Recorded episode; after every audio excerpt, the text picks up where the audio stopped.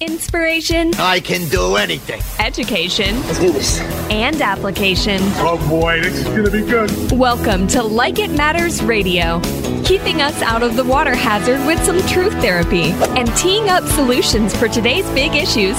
Here's your life caddy, Mr. Scott B. Black. Black. So, welcome to the world of Mr. Black. Welcome to the world of Mr. Black. I am he, you are you, and the time is now for Like It Matters Radio. Hour of power. And you know what we do here? Nothing big. We don't do nothing big. Lee and I just have nothing better to do. You know what we're doing? We're making this world a bit better. You know how we're doing it? One heart, one mind at a time. Uh, because you matter. Uh, you are unique. You are special. Uh, there is only one of you of all the billions of people uh, that have ever walked this planet. Maybe in Troy, I don't know. Uh, there's no one like you. There's no one that has your fingerprints. There's no one that has the arterial pattern in the back of your eye, your retina scan. There's no one that has your voice qualities. There's no one that walks the way you do. There's no one that talks the way you do. There's no one that has your trauma and your drama, but not only do they not have your specific trauma and drama, but they don't have the frame that you put around that. They might have the same parents, but they don't have the same experience. You might have the similar genetic code, most of it, but your mental map is far different. No one has your DNA. Nobody has your fingerprints. You could commit a crime today, and at some point in the near future, they're going to catch you because you left a skin cell, and in every single cell of your body is an exact map of your entire body. Have you ever thought about that? You can take a drink out of a cup, use a straw, throw that straw away. Someone can come behind you take that straw out of the trash can and send it to the proper DNA lab. And because of a single cell of your saliva, they have an entire map of your entire genetic code. I mean, put that one on. So it doesn't matter what your brother or sister did. It doesn't matter what happened in your past. It doesn't matter who your mama was or who your daddy was. You know what matters? Is your choices. That's what matters. We are a sum total of our choices. Until you realize that, you're going to be nothing more than a victim or an earth dweller. And neither one does God speak highly of. Because if you're a child of God, you have unmerited favor.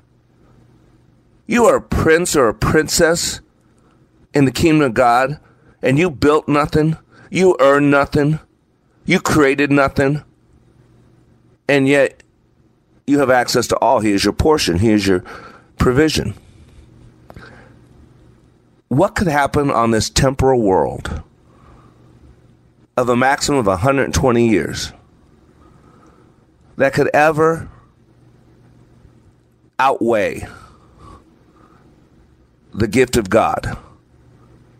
Which is salvation unto eternity, friendship with God, peace with God, kinship with God. And so it's it's a burden. It's a responsibility. And men and women we're different. Man God made man and God made women. And they're different. Just like your plugs. You know, if you ever have a problem with an electronic system, piece of device, you call the help desk and say, hey, I'm having a problem. My system won't work. My device won't work. And we laugh about it. You know, one of the first things they ask you is it plugged in?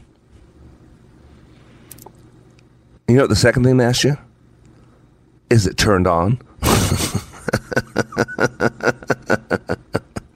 right? Is it plugged in?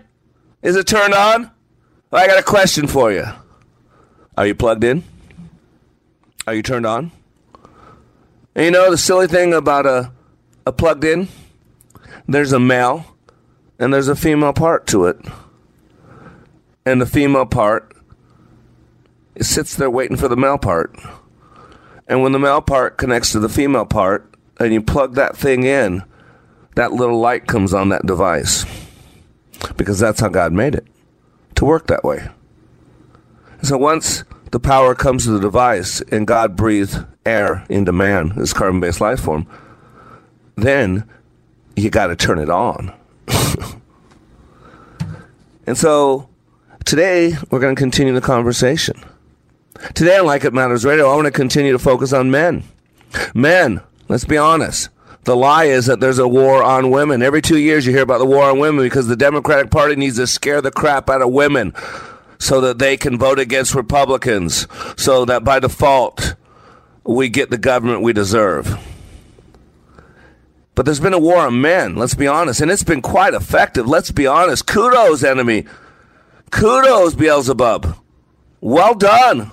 What a warrior whether by accumulation of good strategy, whether by apathy or just plain nutrition, men are confused, men are apathetic, men are giving in, and men are just sitting down, going to the back of the bus and shut up because you have no right to say anything if it has to do with a woman or has to do with someone who looks different than you. You can only deal with white men. That's it. Men, change is our path because men, we matter, you matter. Men, we're called to be the spiritual leaders of our home. When men don't lead, families fall apart. When men don't lead, countries crumble. We got to find our way back to God's mantle of leadership. And women, you want that. You want that, women. One of my favorite poems, a poem is a poem I got uh, from a, a gentleman who I got to meet, Mr. Jim Harrick, who became a friend. Coach Harrick, the only person in addition to John Wooden who led UCLA to national championship. And this was presented, uh, quote from John Wooden, this is what he said. The original of this was presented to me in 1936 upon the birth of my son and has been kept nearby since then. Men, listen carefully. A careful man I want to be because the little fellow follows me. I do not dare to go astray for fear he'll go the self same way. I cannot once escape his eyes. Whatever he sees me do, he tries. Like me, he says he's going to be the little chap that follows me.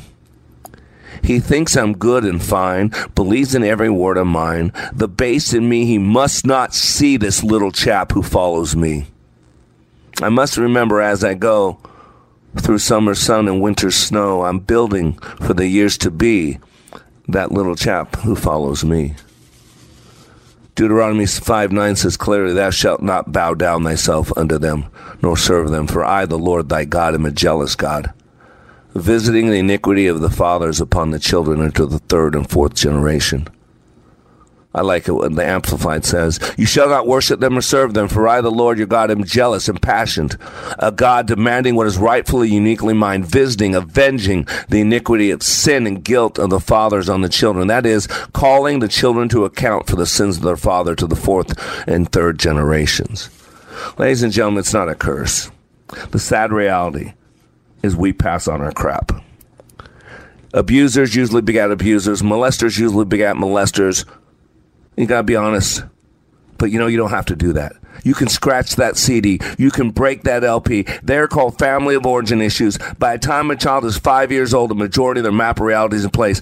They have to figure out the rules, how to get through the hell that some parents call childhood for their kids. But now you're not that kid anymore. Well done, soldier. But the war's over. You've got to reconstruct a new belief system, new rules, a new foundation. And until you do that, you're going to be living the definition of insanity, which is doing the same thing over and over and expecting different results. That's just crazy. So if you don't like the results, change the approach. As you change the approach, you change the results. Men, it's time to step up. Men, we're doing some self reflection, some self focus, so that we can serve better, we can sacrifice more, and we become the leaders that we were called to be. That's what we're doing in this hour of power. We'll be right back.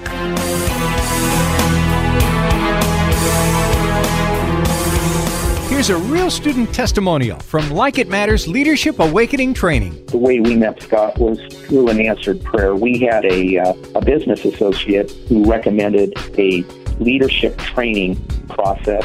Initially, you know, I had been through uh, just a series of all kinds of leadership training and felt like I had been trained as much as I possibly could. You know, we went and went hesitantly. But the one thing, it would have to be consistent with my faith. And uh, it was your awakening class and uh, that class was absolutely not only uh, the, the answer to prayers, uh, business, but personally. It gave us the tools and it gave us the foundation to be able to really formalize and verbalize our values. Leadership Awakening is coming to a location near you. Details at likeitmatters.net. That's likeitmatters.net. Welcome back to Like It Matters Radio. Radio, like it matters. Application is the key. Application today is what I want for you. Yeah, I want to inspire you. Yeah, you know, I love to educate, you know, because, uh, man, we should be lifelong learners, right? Education is not the learning of mere facts and figures, as Einstein said. Education is the training of the mind to think. And look up mass formation, look up Joseph Goebbels we're no longer allowed to think for ourselves. And man, it's on us. Men, we're in charge. Men, we're leaders. We're, it's a patriarchal, patriarchal system, right? It's men. And whether you like it or not, you can say life ain't fair. Read the good book. Stop with the pity party crap about life ain't no fair. It's not. Read the good book. Two things I learned from reading the Bible early on. Number one, life ain't no fair. So put your big boy pants on big girl pants on. I'm not six foot two, and I wasn't born a Kennedy. I'm not good looking, and dot dot dot. I'd I'd change my package for many other packages out there in a in a in a blink of an eye. So life's not fair. I didn't get to choose. God says, "What I gave you, be happy with." And number two, life's hard. See, why are you setting up false expectation, thinking life's fair and life's going to be easy? Jesus Christ was crucified. The Bible says if if it hated me, what do you think it's going to do to my followers? If they slaughter the king, what do you think they're going to do to the peasants? Yeah, they're going to make them slaves, or they're going to slaughter them, rape their women, steal their stuff, uh, take their land. Welcome to the world. And so, ladies and gentlemen, we all want men to do their proper roles. We all want women in their proper roles. That's not wrong word proper. God has a design. God's a God of order. That's all. Now you might not like it. Now that's a different issue. Deal with it. But today we're talking about this thing called sins of the father. And people say, well, God's so harsh. God is just. God is loving. God is slow to anger. You know, Enoch lived to be 365 years on this earth. The Bible says for the first 65 years, he did not follow after God. And then something happened after 65 years that changed his life forever. And for the next 300 years, he walked with God. And he walked so closely with God that God just walked home with him. He never died. And I believe if you look at the book of Enoch, which is extra biblical, it's part of the uh, the Catholic books that weren't included in the Bible, Apocrypha. I believe what happened was he had a vision. Enoch had a vision. He was getting ready to give birth to Methuselah. And Methuselah's name means when he dies, it will come. When he dies, it will come. What will come? The flood. So Enoch was told, I'm going to give you a son and the world is evil. Man is wicked. Sorry I created man. So here's what I'm going to do I'm going to destroy the earth. I'm going to save seven people, eight people. I should say Moses or Noah in the seven, right? And man, at that moment, Enoch's life was forever changed. Can I tell you? I've had two moments like that. One is when I realized that I was a child of God. How blessed am I? The second is when I had my kids.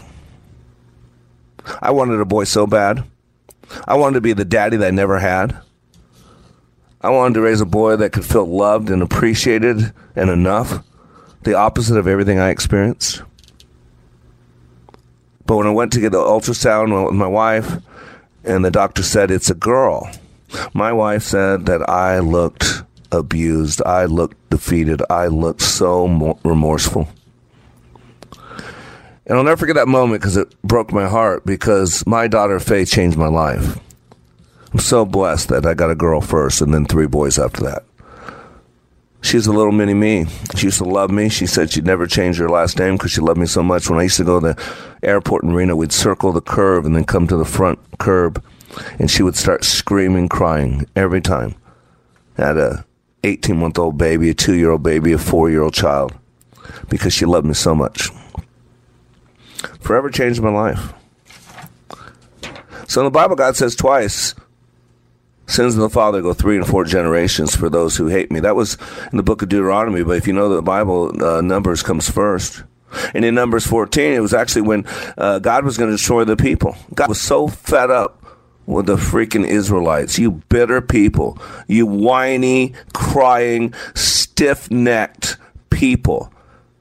I help you out, and then 24 hours later you cry out to die in Egypt. I help you out, and you beg to go back into uh, into captivity. I help you out, and all you can do is talk about how good the food was when you were being abused.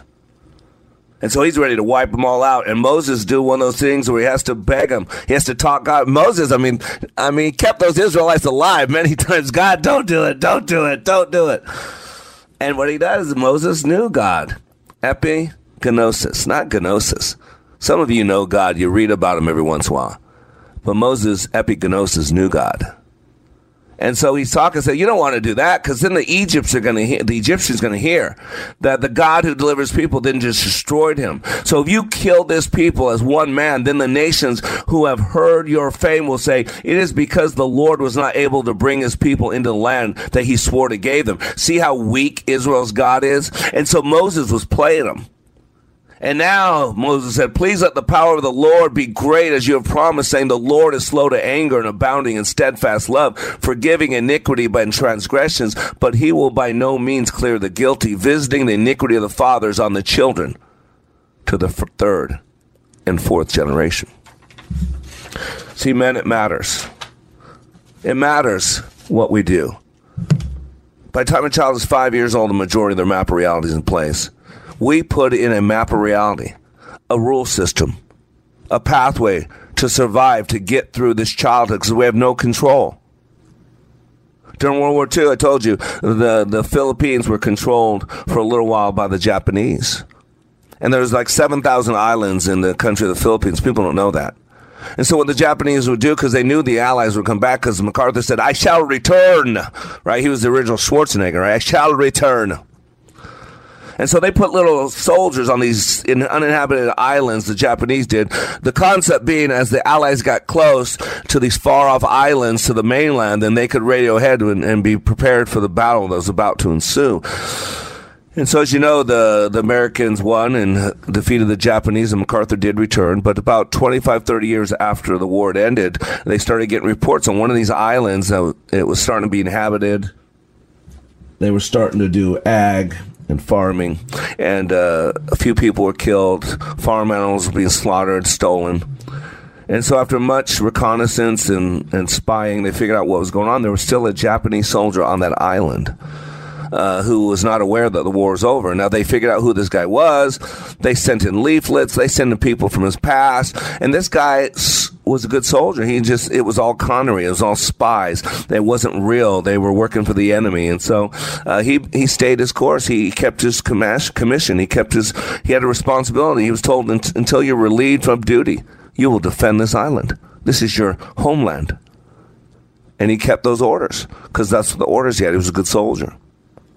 So after a while, they figured they're just going to take this guy out. They're going to kill him, set up some sharpshooters, a SWAT team, and take this dude out. He's crazy. He's killed people. He's causing havoc. It can't allow it. The Japanese government said one last time, hey, let's get him out of there. Don't kill him. Let us get him out of there. Let's see if we can. If one last chance, if we can't, do what you got to do. So they got a retired World War II era dude, put on his uniform, got an old retired um, boat, craft, anchored off the coast of that island for a couple days, knowing that that was a good soldier. After a few days being anchored off the coast, this military, retired military guy in his World War II era uniform uh, went on, on land, had a landing party, laid uh, sat down with his back to the ocean. In front of him was a thicket of the trees and bushes of the forest, and he laid out whatever it is, the ceremonial teas. I don't have time to go into that. It doesn't really matter for the story. And after a while, an hour or two, through the thicket comes this Japanese soldier in uniform still. They take him back to Japan. You know what happened to him? He wasn't thrown in prison. He wasn't thrown in jail. He was he was made a hero. He was taken care of for the rest of his life. He just died a few years back. You know what the Japanese government said to that soldier? It's something that every one of us need to pick ourselves up, dust ourselves off, and look in the mirror and say the same words. Well done, soldier. But the war is over. Well done, soldier. But the war is over. You're not your father's child. You're not in their home. I don't care what happened to you as a child. Change it. Change it. Children learn from what they see. Right? I saw you hang my first painting on the refrigerator, and I immediately wanted to paint another. I saw you feed a stray cat, and I learned it was good to be kind to animals. I saw you make my favorite cake for me, and I learned that the little things can be the special things in life. I saw when you said a prayer. And I knew that there's a God I could always talk to and learn to trust him. I saw you make a meal and take it to a friend who was sick, and I learned that we have to help take care of each other. I saw when you thought I wasn't looking. I saw you give your time and money to help people who had nothing. And I learned that those who have something should give to those who have nothing. I saw you take care of our house and everyone in it. And I learned we have to take care of what we're given. I saw how you handled your responsibilities, even when you didn't feel good. And I learned I would have to be responsible when I grow up. I saw tears come from your eyes. And I learned that sometimes things hurt, but it's all right to cry. I saw you cared. And I wanted to be everything I could be. Because I saw you were watching me. Men, I don't know what happened in your past. It doesn't matter what happened to you. What matters is what's happening in you because people are watching. And you got to live your life, man, like people are watching because God's always watching. But be careful, little eyes, where you go. Be careful, little feet, where you go. I'm sorry, be careful, little eyes, what you see. Be careful, little feet, where you go. Be careful, little ears, what you hear. Because men, men don't stumble today. Marriages, marriages don't crumble in a day. It's a slow fade.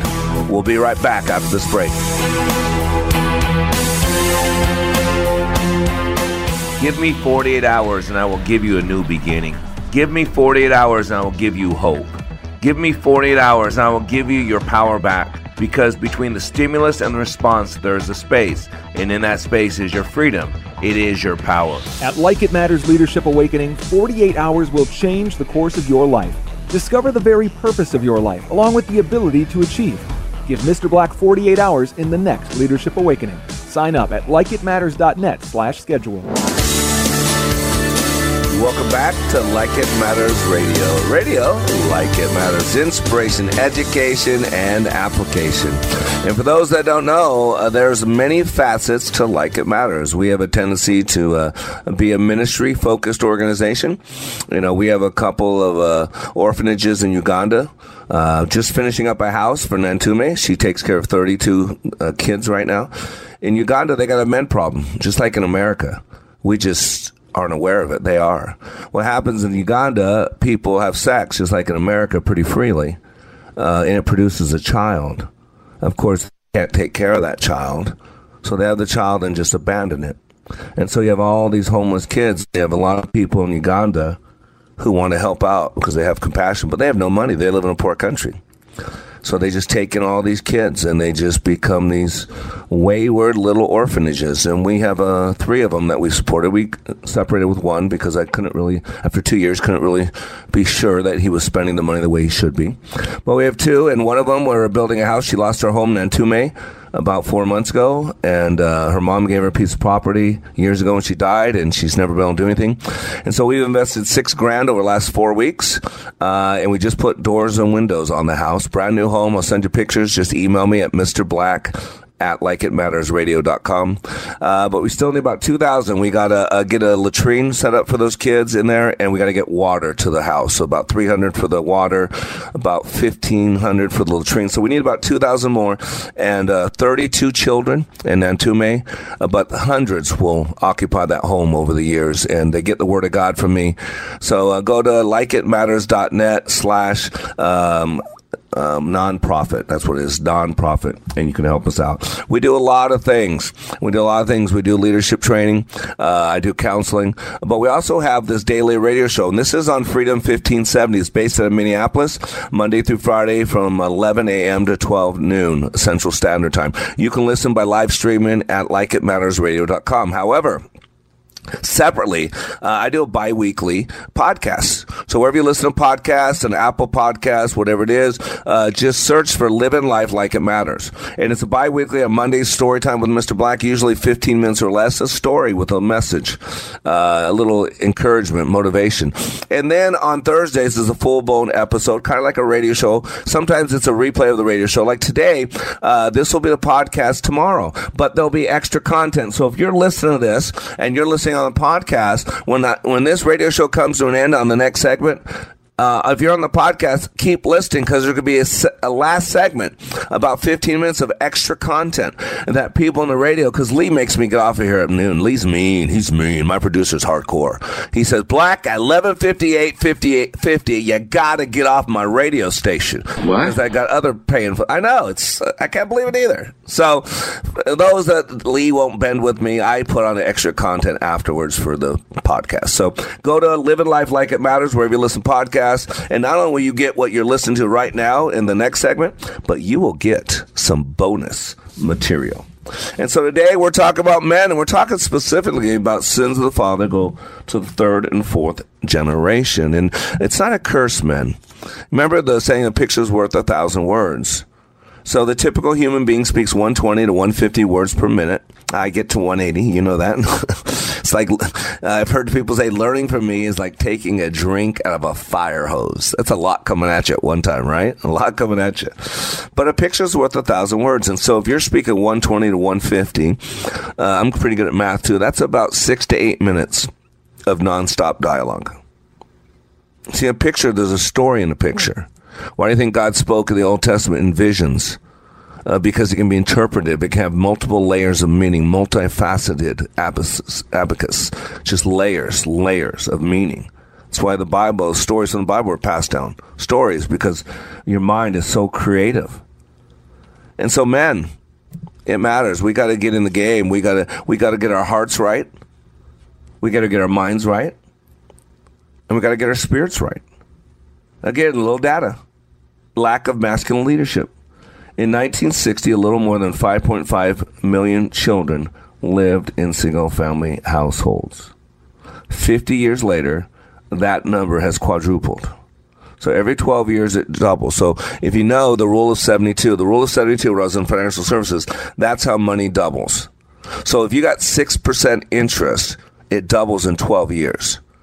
If you have 12% interest, it doubles in six years. The rule of 72, just saying, it's pretty cool little things I learned in financial services. You know, the cool, another one is if you take your knuckles and you put, make a tight fist and then count on your knuckles, you can know which uh, months of the year have 31 years. Wherever the crevice is in between your knuckles, they don't. And wherever your knuckles are, those are 31 years. So you start with January, the outside knuckle. February is the indentation. Then March, April, May, June, July. And you get to that last knuckle, hit it again. So July and August on that same knuckle. And then, right, uh, September, October, November, December. Every knuckle is 31 days. I'm sorry, just a little crazy stuff. But the rule is 72. So in 1960, 5.5 million. So we're, we're basically have a 6% growth, just so you know. 6% growth, roughly, a year in children growing up without in a single family household. Almost every social ill in society is related to breakdown of family, absence of masculine leadership.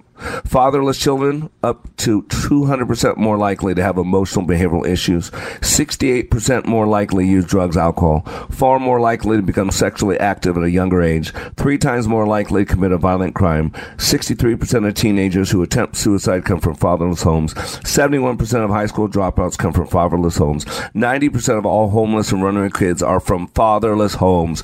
80% of all youths in prison are from fatherless homes homes. 40% of black children grow up in fatherless homes. Sons growing up without fathers are 300% more likely to become incarcerated. You see what's going on with the black community? Daughters growing up without fathers have a 92% higher divorce rate. And then you add that to far more likely become sexually active at a younger age and you wonder why about half the black uh, births end in abortion. The toughest place for a black child to be, let's be honest, is in a black womb. And those little kids, whether white or black or brown or yellow, are watching. And a picture's worth a thousand words. Yesterday, I shared an article about six unique ways fathers positively influence their sons. And I quoted from you 1 Corinthians 16 because God tells us how to be a man. And 1 Corinthians 16, 13, and 14 says, Be watchful. In other words, be aware. Pay attention, soldier. Stand firm in the faith. Face a belief system. Act as if. And this says, act like men, comma. He, de- de- he defines it. It's parenthetical. Act like men, what it means? He means being strong. A righteous man will stumble seven times but get back up, but the wicked will stumble into ruin. Be strong. And verse 14 says, Let all that you do be done in love. Love's a verb, it's not a feeling. Get over it, men. Yeah, you might not feel the same way towards your wife that you did when you made love to her the first time or you kissed her the first time. But love is not a feeling. Love is a verb. For God so loved the world, he did something about it. For a soldier so loves his country, he does something about it. For a police officer so loves their community, they do something about it. For a mother so loves their child, they do something about it. For a father so loves his child, he does something about it. You don't hear it? And so it's a great article. It talks about what men need. Good fathers uh, are have a big heart, open arms, gentle, firm voice, dirty fingernails. That means they work. Laugh lines because they don't take themselves too serious. But the last one is interesting. Devoted eyes. Devoted eyes. Remember, a picture is worth a thousand words. So let me read what they said about devoted eyes. Quote, one of the most significant things a father figure can model is love for his wife.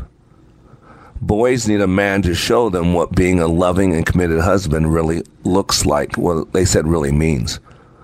But I'm going to tell you what, people don't need another sermon, men. They need an example. Quit preaching it. Start living it, men. What you're doing, men, speak so loudly that people don't need to hear the sermon that you're preaching. A picture's worth a thousand years.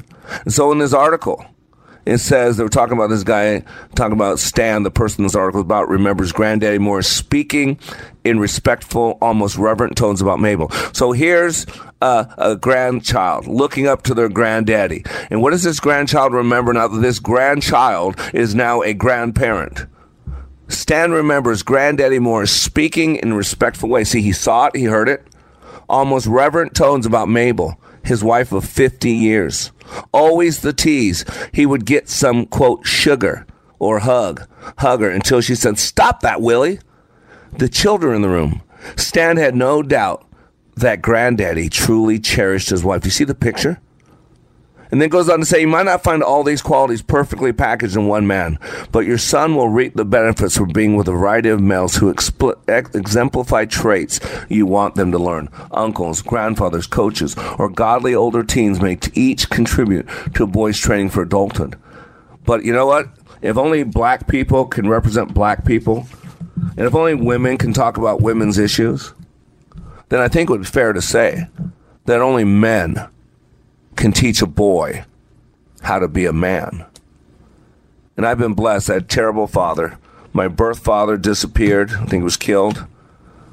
The one that God gave me on this planet was abusive and mean and nasty, but he gave me a great example of what I never want to be.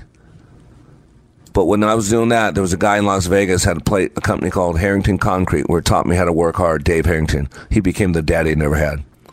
In Minneapolis, Rick Heupel and the Heupel clan showed me what a real family is and how to be a good role model and still be a good Christian. Brett Wassel, who is the kindest, gentlest person I ever met, will give the shirt off his back, taught me how to be a man of God, a conduit. You know, we need to have men in our lives who are good men.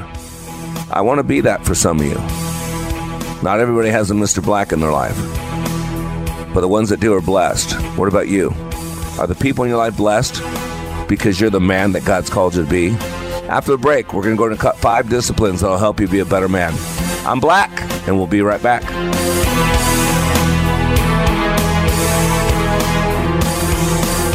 Take a listen to this comparison of other training to Leadership Awakening. For probably two thirds of my 30 year law enforcement career, I spent time in supervision and management. So I've been to a lot of leadership training. Been there, done that, got the t shirt. I went to a leadership course in California where I worked, and it's an eight month program.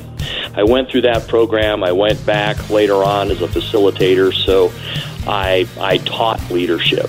What we did in class was completely different than any other leadership program that I've been through. I mean, in 48 hours of leadership training in your program, it was just, it was dynamic. It was intense. It was powerful. You know, it was, it was amazing. It was amazing. Leadership Awakening. Change your heart. Change your mind. Change your life. Go to likeitmatters.net slash schedule for the next Leadership Awakening. Welcome back to Like It Matters Radio. Radio, like it matters, inspiration, education, and application. I am black and I am back. What do you know, right? What do you know? He's black and he's back. You know, I was just reading uh, on my uh, Facebook uh, feed uh, another one dies, 26 years old. Jaylon Ferguson, football linebacker, date of death, June 21st, 2022. Was born in 1994. Wow. I was 30 years old when he was born, and he's dead. You know, and then right below that, Lori Jackson, uh, one of my friends, puts, We tried to tell those that believed in the vax not to get it. You know, look it up. I don't know the guy's name. I apologize. 25 years old. He was a number one draft at a Purdue University. Uh, played football for three years. For some reason, isn't playing football. Wasn't playing football. 25 years old. Died. Now, I was reading it. And this was three, year, uh, four years ago, five years. He's 25 years old, so we're talking three, four years ago. Four years ago because he played three years, and then it showed last year wasn't playing. But you know what his cause of death was? Natural causes. How does someone 25 years old die of natural causes? Do you understand? That's just, that's illogical. That makes no sense at all. And yet, here we are, we're told to believe it. Just like this 26 year old healthy NFL football player who's woke because the NFL's woke. So they all getting their vaxes. You know, Anthony Fauci got all his vax, all his boosters, uh, and yet he has COVID again. I can honestly tell you, I've never been tested for COVID. I've never had one of those things stuck up my nose and those particles deposited in that point that goes right to the brain quicker than anything else. I've never had a shot for COVID. I've never had a booster for COVID. I have not been in the hospital or seen a doctor outside of a tooth problem since COVID. Uh, I'll be in Sturgis again for the eighth year in a row. Around 400,000 people without mask on. Uh, I do leadership trainings, very intimate, very intense. In 48 hours, uh, you are closer to people than you've ever been in your entire life. Six inches away, nose to nose, sitting right next to each other, touching each other the whole two and a half days. Uh, going from six in the morning to three in the morning. Crying, projecting, having a Super Bowl party type of thing, that type of energy. Never got COVID. Never got a booster. Never been tested See, ladies and gentlemen, we are examples for others to follow. And you got to ask yourself, what type of example are you giving? Right now, the example is that men should just shut up and just go into existence. just get your money, take your vacations, copulate a couple times a month, and then just shut up and get out of the way. And look what's happening in our country. It's falling apart. Look what's happened to our families. It's falling apart. The church is a joke. The church is no different than the world today. The great apostasy's been talked about. We are living in the great apostasy. Most churches out there, I do not believe, are walking in the will of God. They're too much in the world's way. And so, man, you got to decide who you're you going to be? A great article I got, and um, I think it was from Crosswalk. It's not from Focus on the Family. That's what I referenced, but that's what the last article was. And it basically talks about the end goal of the Christian life is to become the man that God wants us to be. We're talking to men. The end goal of the Christian life is to become the man that God wants us to be. We do this by following his vision, mission, purposes, goals to shape our lives. One way we can lead men is through spiritual discipline. A discipline in our in our case, spiritual discipline is a training activity that helps to shape and mold character. See, that's what's different. We're not molding character. Our hearts are so tied in to so much garbage. Our hearts are so tied in to so much stuff that doesn't really matter. We're wrapped up in the temporal. There are two worlds. One is temporal. One is eternal. And a good man realizes that temporal is temporary, eternal is forever. And so this article goes that there are five disciplines. I'm going to tell you right now you will never be the man you want to be. You will never be the father you want to be. You will never be the husband you want to be. You will never be the leader you want to be un- until you're walking with God. You got to figure that out. I mean, there's a new poll. New poll. Fewer believers don't count. Uh, don't don't believe in God. The youngest Americans, those born after 1990, ready for this, have the lowest belief rate in God at almost 70 percent and also suffered the most severe recent drop of 10%. So they're dropping rapidly. You know why? Because the example they're getting from a single family home. Because the example they're getting, you know the number one cause for abuse and molestation in the home is? A man in the home who's not the father. Did you hear me? A man in the home who's not the father. That's why. Because women, women have to share their bed with someone. See, that's the problem.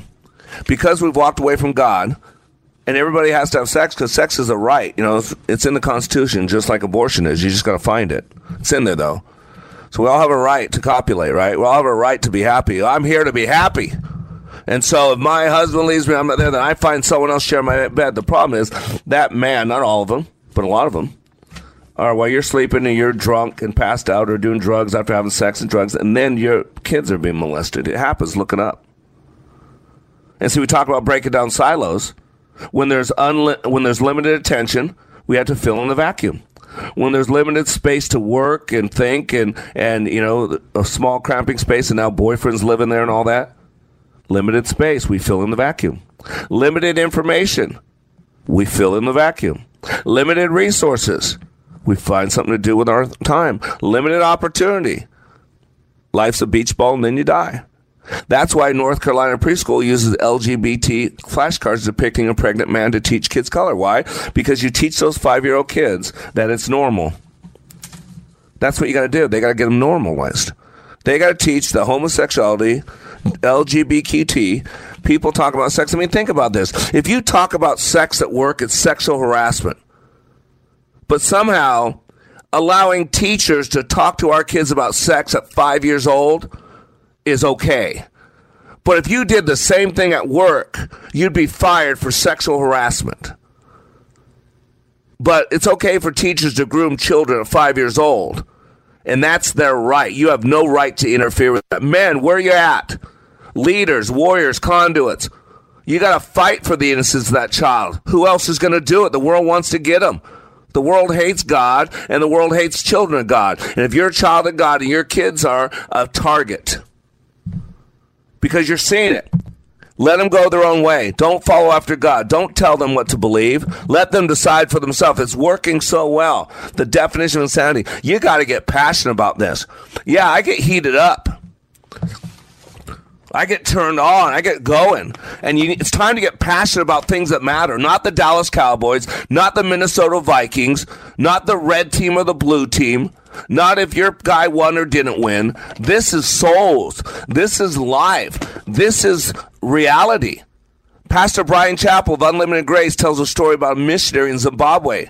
And Nancy Eckert was one of the missionaries. She was a Wycliffe translator. In Zimbabwe, there's a Wycliffe translator that worked for a number of years translating the New Testament. Every day he would walk from his apartment to his office to do his work. Every day on his walk, he would pass the same street side vendor. And what was his job? He rolled cigarettes. Day after day, the translator went past this man whose name was Gambarobi. And finally, the work of the translation was done. He knew he'd be leaving the country since his work was done. He wanted to give a gift to Gambarobi. The gift he wanted to give him was the fruit of his efforts, the New Testament. However, he knew it was a problem. He knew that that guy, he needed paper. So he would share the word with his man, who would become a sort of a friend, but he knew how the paper pages would be just used to burn cigarettes. He was a cigarette vendor. They would just be rolled and smoked. So he knew the power of the Word of God, and he also knew that this man, Gambarobi, would most likely tear out the pages of his gift and use them to support his lifestyle cigarettes. Not wanting to be daunted by the thought of Gambarobi using the Bible pages to, to roll and sell cigarettes, he made a deal with him, his Zimbabwe friend. The deal was this that he would give Gambarobi this New Testament Bible on one condition, on one agreement, one testament. He was to read each page before he smoked it. And if he would just read it first, then he gave him permission to go ahead and take it, tear it out, and smoke it. And Gambarobi agreed to the deal, and the gift exchange was consummated. Years later, this translator showed back up to Zimbabwe to hear from Christian leaders, and one of the speakers was Gambarobi. So he started by telling people about the deal he made with this, this guy. And the condition I made to get the newly translated New Testament, he was required to read all pages before he chose to tear it out and to roll a cigarette and smoke it. So he went on to say this he said, I smoked through Matthew.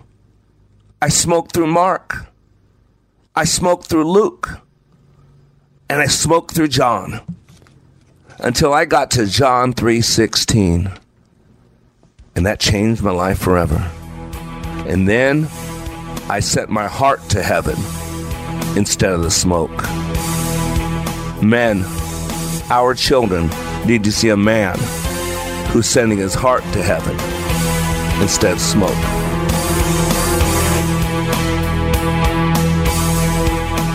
We are all in the construction business, constructing memories, relationships, new ideas, and a legacy that will outlive us.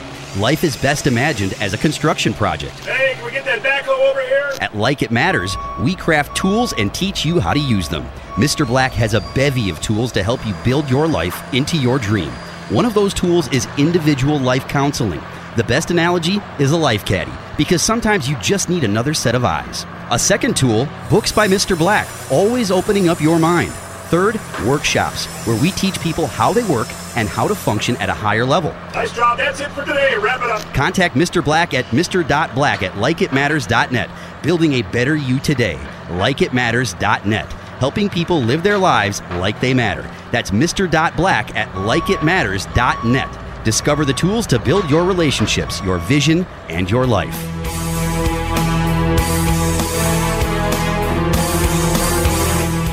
Welcome back to Sins of the Father. And those of you listening on podcast, as I've been promised you, there is new content. So this uh, radio show was played on likeitmattersradio.com. And again, you can uh, listen to our daily radio show Monday through Friday from 11 a.m. to 12 noon Central Standard Time that airs out of Minneapolis, St. Paul. And so the first four segments that you've already listened to were part of the radio show. I do have extra content for those of you that listen to my bi-weekly podcast. And that's uh, available wherever you listen to podcasts. Just search Living Life Like It Matters. So, man, we've been talking about the importance of men, and it's absolutely critical. I truly believe that men have been downplayed for a long time. You can talk about Simpsons, Married with Children, Um, men are a bunch of buffoons, goofballs. Uh, most of the civilization's problems are blamed on men, the patriarchal society. Uh, uh, I mean, right now there's a movement that if you're a white conservative male, you're the biggest threat to this country. Uh, if you're a conservative male, you're a threat. You're a waste. You're a screw up. You have no right to say anything. And so, man, the only men that seems are okay today's world is progressive men uh, and homosexual men. Uh, and outside of homosexual men or progressive men, if you're a man, you're under assault. And the problem is, men, we have a huge role in the raising of our children. And because of the lack of that role and us focusing on that role, uh, we're in a mess. This is why, as a man, we got to be under construction. We got got to be constantly working to be a little bit better today than yesterday, a little bit better tomorrow than today. This is why emotional intelligence is critical. We live in an emotionally dead world. And this is why I teach this at likeitmatters.net. Through emotional intelligence, you learn about self awareness, improve self confidence, and candor. It, it, makes you more uh, aware as a human being and more confident because you know who you are. Self regulation, increased integrity, openness to change because the only thing constant in life, man, is change. Motivation, the ability to move yourself and others uh, optimism, strong drive to succeed and achieve, improved commitment, things that aren't taught anymore, aren't even instilled as values. Empathy. We don't need justice in this world. We need empathy. We need understanding. Because if I can understand you a little bit better and you can understand me a little bit better, doesn't it make sense we're in a position to have a better relationship? But empathy is about improved ability to work with others, building great teams, retaining the best people, superb communication skills. And lastly, uh, social skills the increased ability to influence, persuade others, lead change. Because, gentlemen, if not you, then who? If not now, then when? Planes crash and people die. It's absolutely critical that we realize that we all need to be better salespeople. Selling is nothing more than gaining agreements from someone to buy your product, your service, your, your belief in God, your hand in marriage. And how about the, the, the things of society?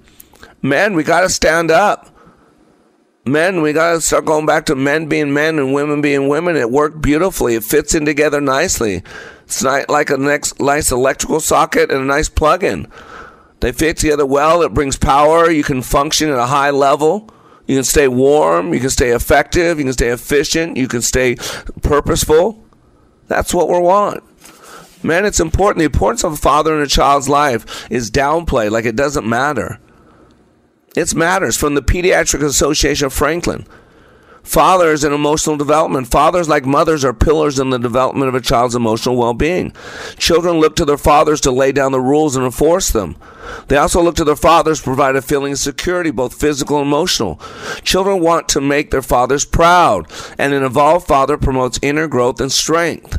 Studies have shown that when fathers are affectionate and supportive, it greatly affects a child's cognitive and social development.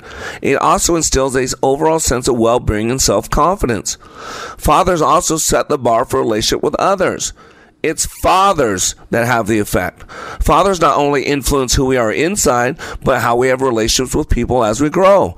The way a father treats his child will influence what he or she looks for in other people. Friends, lovers, spouses will all be chosen based on how the child perceives the meaning of the relationship with his or her father. The pattern a father sets in the relationship with his children will dictate how his children relate with other people and daughters. Oh my gosh. Fathers and their daughters, there's stories written about that. Young girls depend on their fathers for security, emotional support. A father shows his daughter what a good relationship with a man is like.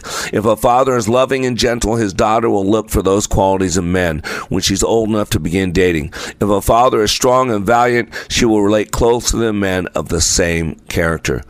And we know about fathers and their sons. How does a man learn to be a, a boy learn to be a man?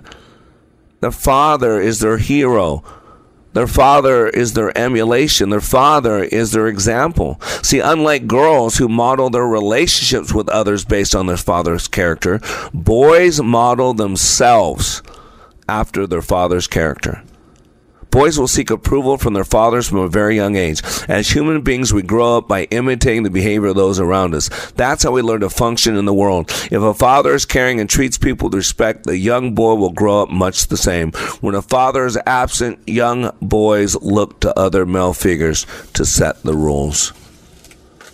And so in this article, I'm going to tell you there are five disciplines that really allows a man to grow into the man he was created to be. You know, 1 Corinthians 9.25 says, everyone who competes in the games goes into strict training. And I'm going to tell you what these five disciplines are. First one's prayer. Just a conversation with an unseen God. Prayer is merely talking to God. It shows a hierarchy. It shows there is a God, it's not me. It's a daily reminder that no man is an island or rock unto himself. We're all part of a larger continent. There's more to life than this temporal world. See, it, it, it, prayer puts us in our, in our proper place. There's two worlds one's temporal, one's eternal. One is sensory based, one's spirit based. See, and by in prayer, it reminds us of what's real and what's temporal. It also aligns with God's plans for our life and our children. It lowers us on the totem pole. We're not God. Let God be God. We got to realize who we are and why we're here and whose we are. And you know, it's humbling. We need to humble ourselves. Our children need to see our, us humble and still roaring like a lion. Not just they don't need it. We seem to be all men are you know the lambs, but remember, men, we're also the lions from the tribe of Judah as well. So think about that prayer. How about Scripture, knowing the Word? People want the truth, and I believe there's a search for it. As Christians, we believe truth originates from God alone. There's wisdom in the Bible. The Bible's good for reproof, for learning, for growing, for discipline. I think it's uh first something three. It's three sixteen. I don't know if it's James or First Timothy, Second Timothy. I think it's Second Timothy three sixteen. Right? What's the standard? Man, whatever you make your standard, those children are going to make their standards. Three, brotherhood. Men need relationships with other men, good men. Men who not only fail to uh, develop meaningful relationships with other men, but also lack adding in the spiritual component of others. Uh, it's not a good placement. If if that's what you do, it's not all about you. It's about building up men so that men can be leaders, so that men can be not about themselves, so that men can be sacrificial and servant. Which brings us number four: accountability. How do you how do you keep yourself accountable? And accountability sounds bad, but it's just it's just people keeping you in check and encouraging you to stay the course. That's why you have a mission statement. Part of having a mission statement is not only that keeps you on course, but it tells you when you're off course. Sometimes you got to know what to stay away from. If your mission is to be a man of integrity and you have a way to make money ill-gotten way, that's it's not an option.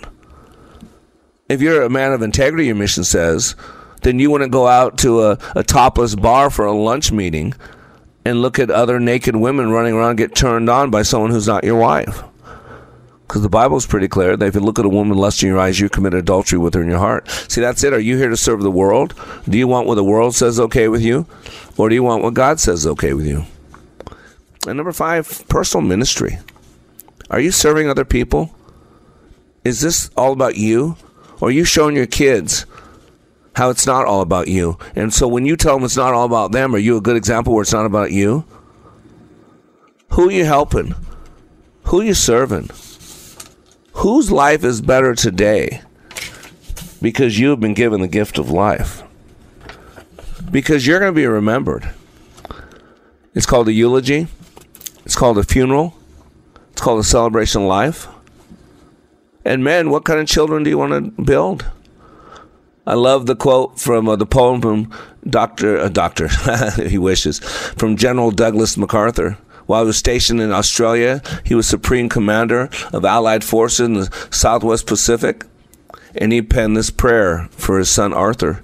And this is something I would write. Build me a son, O Lord, who'll be strong enough to know when he is weak and brave enough to face himself when he's afraid. One who will be proud and unbending and honest defeat and humble and gentle in victory. Build me a son whose wishes will not take the place of deeds. A son who will know thee. And that to know himself is the foundation stone of knowledge. Lead him, I pray, not in the path of ease and comfort, but under the stress and spur of difficulties and challenge. Here, let him learn to stand up in the storm. Here, let him learn compassion for those who fail. Build me a son whose heart will be clear, whose goal will be high, a son who will master himself before he seeks to master another man. one who will reach into the future yet never forget the past. And after all these things are his, add, I pray, enough of a sense of humor so that he may always be serious, yet never take himself too seriously. Give him humility so that he may always remember the simplicity of true greatness, the open mind of true wisdom, and the weakness of true strength. Then I, his father, will dare to whisper, I have not lived in vain. Because after you're gone, people are going to write about you. And would you want that written? Would you want something like this? A poem from Melissa, who wrote this in 2009, called Always My Father, but Never My Dad. I'm sorry you missed out when I went to school for the first time and you didn't have me to tell you that you were all mine. I'm sorry you weren't there to take me to the mall and you weren't there to tell me I have to stand tall. Sorry you weren't the one I saw when I came home that day or the one I'd run to when I had a bad day. I'm sorry you didn't hear me write these. You'd have been so proud. And you weren't there to lift me up on that cloud. Sorry you weren't there to tell me there's nothing to fear, but then again, you should have been here. I'm sorry you weren't the one to teach me to ride a bike or the one who took me on my first ride. I'm sorry you weren't the one who carried me on his back. That was my other daddy, the one I actually had. Or the one who held me tight when strength is what I lacked. Or I'm sorry you weren't the one to hold me when I cried or tell me I did great when all I did was really try. I'm sorry you were never there to teach me how to cook or there at night to read me my favorite book. I'm sorry, me as a daughter is what you never had. You'll always be my father, but you will never be my dad. Men, you matter. And when you live your life like it matters, it gives those children belief in you, belief in themselves, and the desire to make you proud. And that means to live their lives like they matter because they do. You have been listening to Mr. Black, Master Trainer for Like It Matters. Please find us on Facebook by searching LIM Radio. Make sure to follow us, like our posts, and share with others. Also, search YouTube for Like It Matters. Be sure to like and subscribe to our channel. And for more information on how we can help you live life like it matters, go to likeitmatters.net where you can find more information on our transformational training, our life coaching, counseling, our radio show, and other ways we help you continue the journey of living life like it matters.